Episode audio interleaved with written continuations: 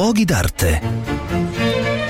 Un cordiale saluto da Marco Carminati, sono a Firenze e mi trovo nella cattedrale della città perché voglio con voi ammirare un singolarissimo dipinto che si trova da molti secoli all'interno del Duomo di Firenze. Si tratta di una singolare eh, raffigurazione di Dante Alighieri. Cosa ci fa Dante Alighieri all'interno del Duomo? Beh, intanto si tratta di, non solo del celebre ritratto, della riproduzione del ritratto che tra 300 e 400 venne replicato molte volte, sia negli affreschi ma soprattutto nei codici miniati eh, dove c'erano appunto eh, le divine commedie riprodotte. In questo caso eh, siamo alla, intorno al 1465, si stava festeggiando il centenario della nascita di Dante e i fiorentini che si erano pentiti di aver esiliato un così grande concittadino stavano cercando disperatamente di ottenere da Ravenna le ossa di Dante. Quindi si eh, attuò una grande politica attraverso le immagini di riabilitazione di questo personaggio personaggio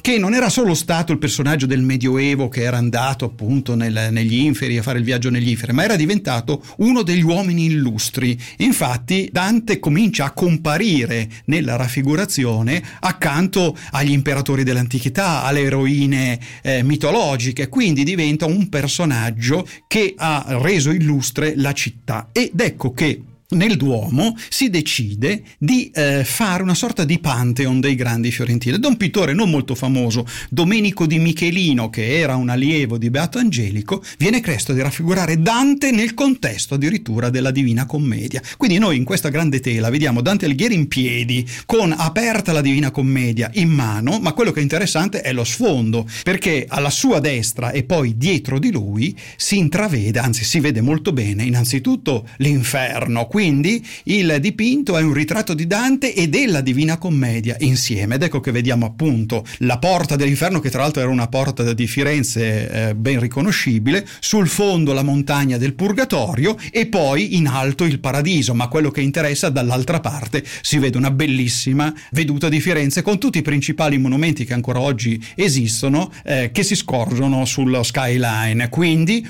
un omaggio di Firenze al grande esole e concittadino Dante Alighieri.